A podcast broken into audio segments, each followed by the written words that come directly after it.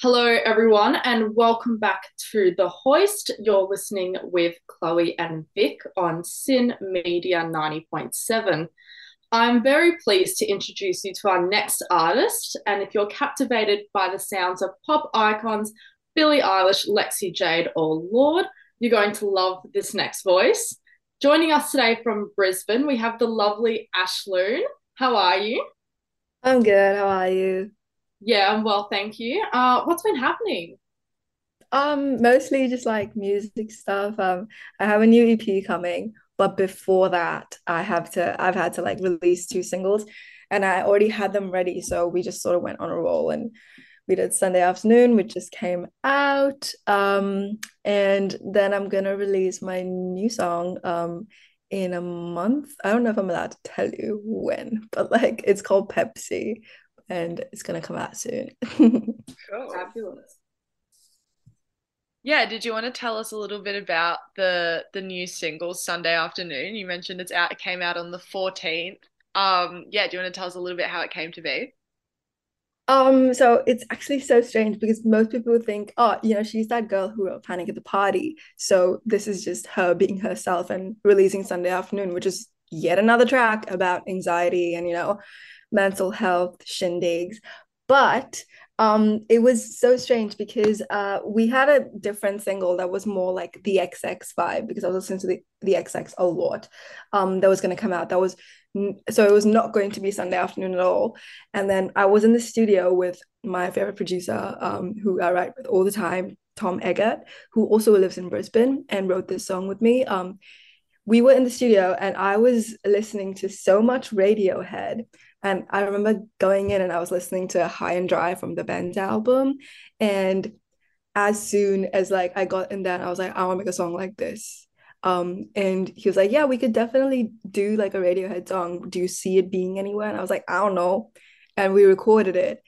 in that same day, wrote it, recorded it, sent it to management on this like WhatsApp group. And as it turned out, they were like, cancel everything. This is gonna be the next single. And I was like, okay, then like, okay, cancel all my plans. So that's exactly how it just came out to be like randomly. Fabulous. And so in November, you released your second EP, Broken Science Experiments. Um, what's different about when you're entering 2023 with your new music compared to last year? Um, uh, well, I'm trying to be a little bit more, um, more, you know, I just want to make music that I want to make as opposed to trying to go like, oh, I wonder if the people are going to like this or the people are going to like that.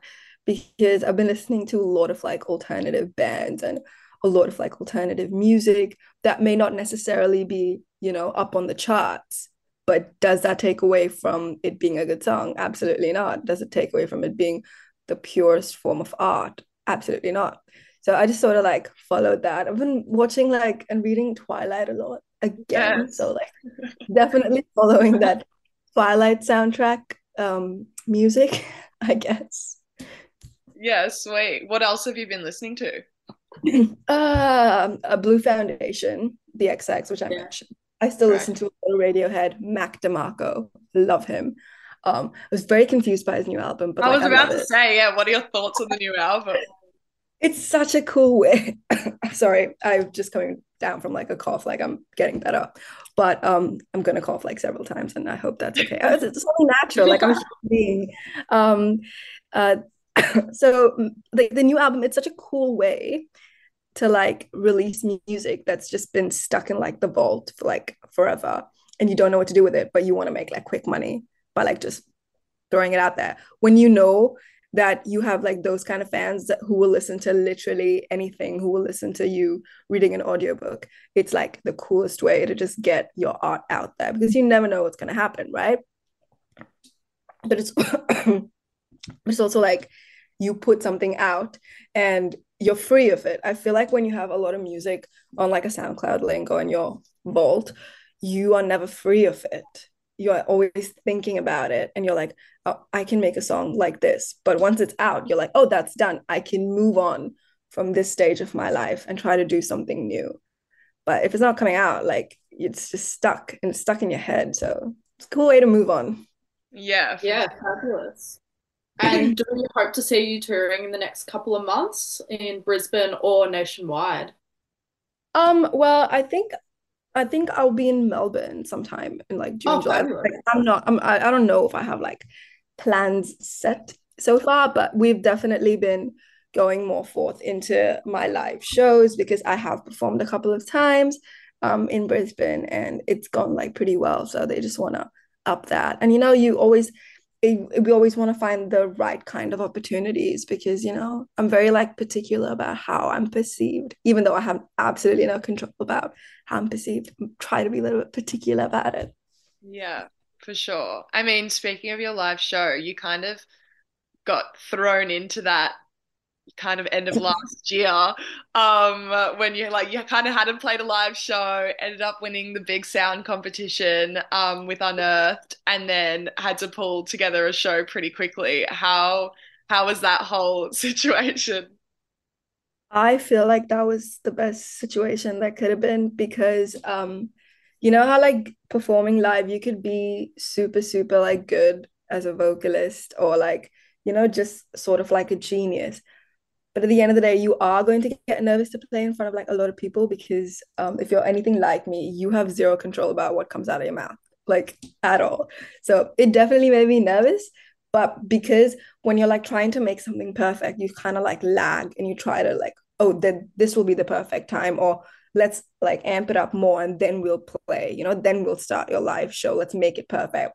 It takes so long to do it that like being pushed into that situation where like there was so much pressure and we had to do it at like a time limit um it was the best thing because it just got things rolling immediately. Like there was nothing and then like two weeks and it was go go go go go. So i feel like because that was quite a difficult experience going into it everything else after i after that that i did just seemed so much easier. Like it was like a breath of fresh air you know? Yeah for sure. Yeah, and I, fabulous.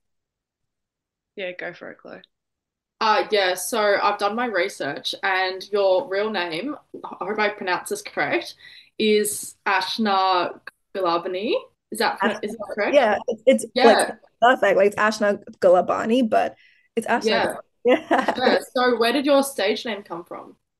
my manager picked it for me i feel like uh, human beings can pick a name for themselves, but I never felt comfortable picking a name for myself because the way I perceive myself would be a lot different to the way the rest of the world perceives me, and I may not necessarily necessarily be correct, or I may be biased to myself. Like you know, I may have like delusions of grandeur. Like I would think of myself as oh, like queen or something. You know, even though like um definitely not a queen, but um I needed somebody else to like look at me who knew me um, and my manager did, and to like be like, that is you.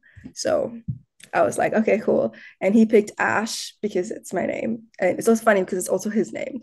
Um, and the last name would be Lune because like I like the moon and I want to go to space. And I have like a moon tattoo. I don't think a lot of people know this, but I have a moon tattoo behind my ear right here because I used to like tell everyone that I wanted to go to the moon, and then I was like, I am so bad at math and physics, that's never going to be possible. And I have asthma, I can't breathe on Earth. How am I going to breathe in space? Um, so I got it here. So every time I would fall asleep, because I sleep on this side, it was like I was sleeping on the moon. So I was like, I don't know, it's symbolic in some way. cute as if what so if you could go to the moon you would go to space I would go to space and I would just never come back. Not gonna lie to you. Whoa. See, I I would don't just know if I could. I'd be so scared. Respect, honestly.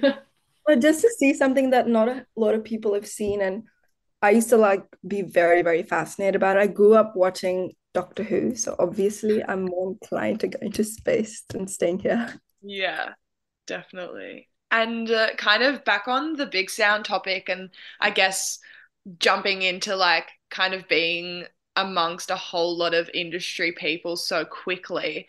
Um, I guess how did that change your relationship with making music and playing music so like soon in your music career? Mm, this is actually such a good question because um I don't like to answer it, but it's such a like Yeah. because like I have so much to say. Um, going into the industry when like I feel like a lot of people don't know this, but when like you have a manager and you have a team and you have this certain group of people who are absolutely in love with you and everything you do, going in and like introducing yourself as the best thing, which I'm so grateful that they consider me the best thing, best thing. And the way everybody else in the industry looks at you, like and acts around you is like, oh my god like you are the best thing ever and they're going to do like all these things for you and like pick me pick me pick me but it's not necessarily like that you know? Like you could get into meetings like one year and then it would take you like five years to get signed or five years for people to actually truly properly believe in you. Because like i'm a very like like i try to keep myself as like a very real person. What you see is what you get. And not everyone in the industry is like that. And I don't think they need to be because it's their job not to be like that, you know, not to be like very real. Like what you see is what you get. But it just stressed me out so much that I would be like, I'm just gonna sit and I'm gonna make music and I I'm not gonna go to like meetings and talk to people because I can never tell what they're thinking and it makes me uncomfortable. But um definitely it got me like in the middle it got me trying to like please everyone and you know make bubblegum pop or this pop or that pop and at the end of the day I just realized that you could do whatever you think that somebody else wants. But at the end of the day you put yourself to sleep. And if you go to sleep thinking bruh this song did so well but it sucks. That that's like so bad for you. That's so bad for you. Yeah for sure. Yeah, and just um concluding this interview, do you have any more plans for 2023? I know you've just touched on a bit of, you know, your touring and everything for the rest of the year. Yeah. Um, so I'm planning on doing a couple of shows in Sydney, in Melbourne, and in Brisbane, maybe.